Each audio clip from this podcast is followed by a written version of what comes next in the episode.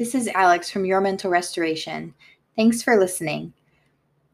This is the Your Mental Restoration podcast where I'll show you how to take small steps towards your own mental restoration. I am Alex, founder and owner of YourMentalRestoration.com, a one stop shop for mental wellness and self care. It's been a while since my last podcast. I last recorded in mid June before I took vacation, and things have been a little chaotic getting back in the swing of it. And I'm a little bit nervous because I'm taking another week off next week, but I will do my best um, to keep in the swing of things. So today, I wanted to talk about um, essentially mindfulness within parenting. Um, under the heading that yelling is futile.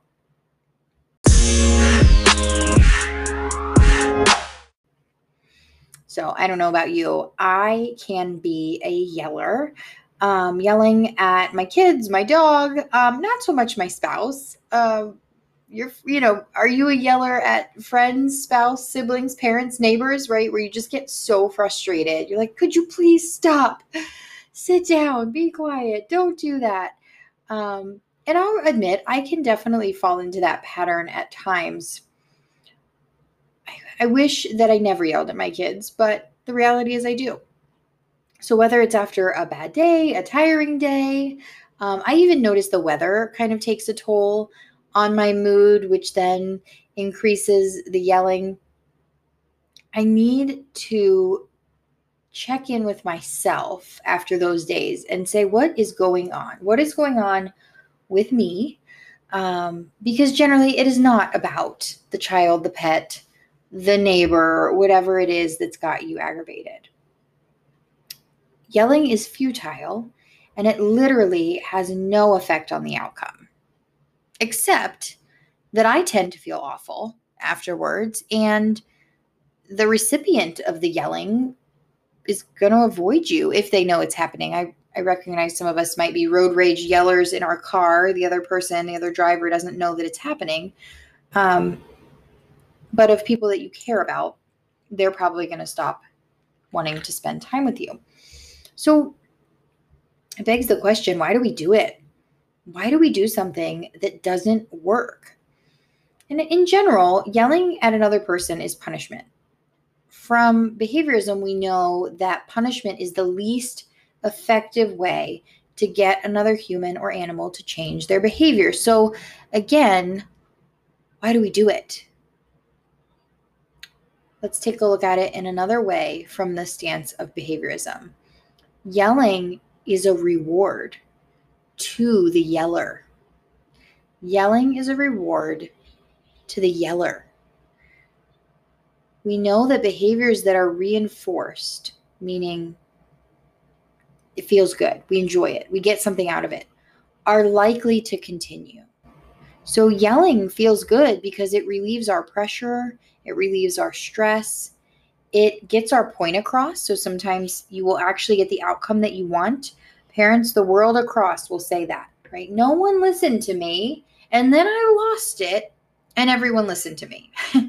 that's reinforcing the yelling. We feel calmer after yelling, after blowing off steam. And so, because of those factors, it keeps us coming back time and time again, even though it doesn't get us the results that we want. Even though after that initial blowing off of steam, we feel worse. So, we've got to unveil this situation. We've got to take a look at it. We've got to figure out why it is so rewarding to us. So, some of the deeper levels, some of the deeper reasons why yelling is reinforcing is that we have these, these deep seated beliefs. So, some of the beliefs are that other people will take us more seriously if we yell. Um, we'll come back to that. The second one might be that people will respect us more if we raise our voice, right? If we're assertive, they might respect our opinion a little bit more. Third belief that you might have is that the other person will listen better, they will hear you clearer. And then the last belief I want to take a look at is that the person is more likely to change if we yell. Um, so let's look at these because I think they all need to be debunked. Uh, the reality is, no one is going to take you more seriously if you're yelling. Um, I think about the cartoon characters with the steam coming out of their ears and the red face and the clenched fists and the stomping feet. Um, I think that the opposite is true. We don't take them more seriously, we take them less seriously. I believe that people will take you more seriously if you are calm and respectful. If you model behavior that you want to see, I think people will take you more seriously.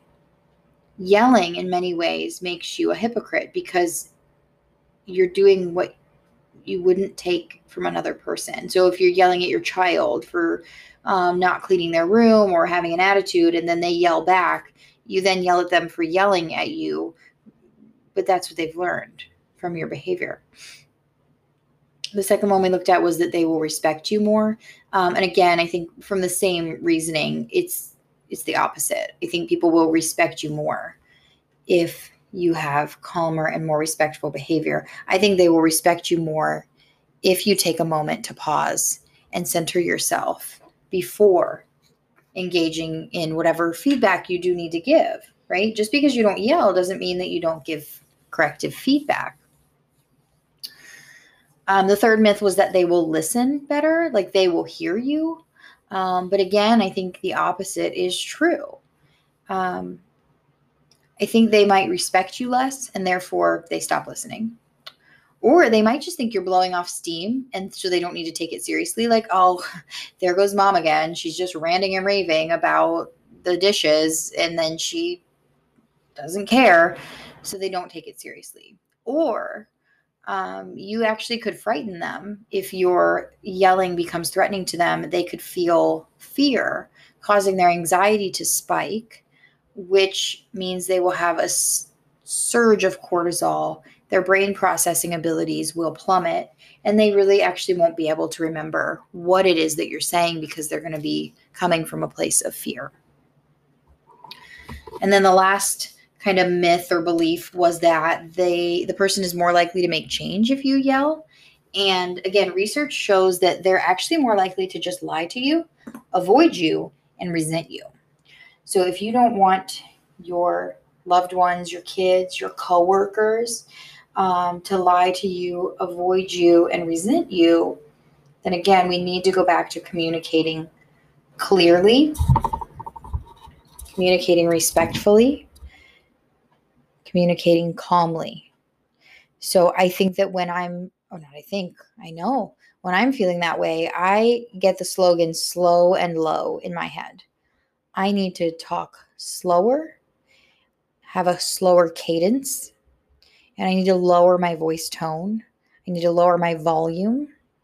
I need to lower my intensity. Taking time to figure out what you actually want from them and why you're being so reactive is a big part of actually changing your communication. So, for parents specifically, I would encourage you to take a moment, right? A moment is not a defined length of time, but just taking a moment to pause and look at what is it that you actually want in the situation and how can you communicate that? I'm not saying that you never address issues but we need that moment to pause. So that might be you walking away in the face of frustration in the face of um, maybe your child is being defiant to you and you say i need a minute i'm going to take a time out in my room I'm going to go for a walk around the block. I'm going to go to the restroom and I'm going to calm down and center myself before I come back in here and talk to you. Then you address the issue. If it's a neighbor that's got you flustered, going to the fence and screaming at them is not going to get respect. It's not going to get what you want. Taking time to calm down going over at a different time when it is not on the forefront of your of your thinking it's not right when they're uh, whatever situation that is happening it's not right when it happened but maybe going over there the next evening and just saying hey yesterday i noticed um, x y or z and i was really feeling overwhelmed or i was really feeling frustrated by that i'm wondering if next time you can blank if it's a coworker let's say they're not carrying their weight at work, they're not picking up um, their side of the project, they're not doing something. Instead of yelling at them and making passive aggressive or even verbally aggressive comments to them, I would recommend again you take that moment and just walk away from the situation, go into a different space, remind yourself of the person that you want to be before you try to talk to them about what it is that they've done that has offended or upset you. Same thing with a spouse. Okay. So the message here is yelling does not work. Slow and low, clear, respectful communication is much more likely to be heard and to be received well. The person can take that communication and decide how they want to process it, what they're going to do with it, if they're going to make the changes that you've requested, but ultimately that's up to them. You throwing the words at them with hate hate and anger does not increase the likelihood that they're going to actually think about what it is that you're requesting. I hope that this is a helpful reminder. I'm going to take uh, some time to record a few podcasts for everyone, especially parents, on the topic of mindfulness and parenting and how to really bring in moments to pause in ways that are going to improve connection, improve communication, and improve that overall relationship. So I thank you for listening. I hope you guys have a great rest of your week um, and your day and take some time for self care.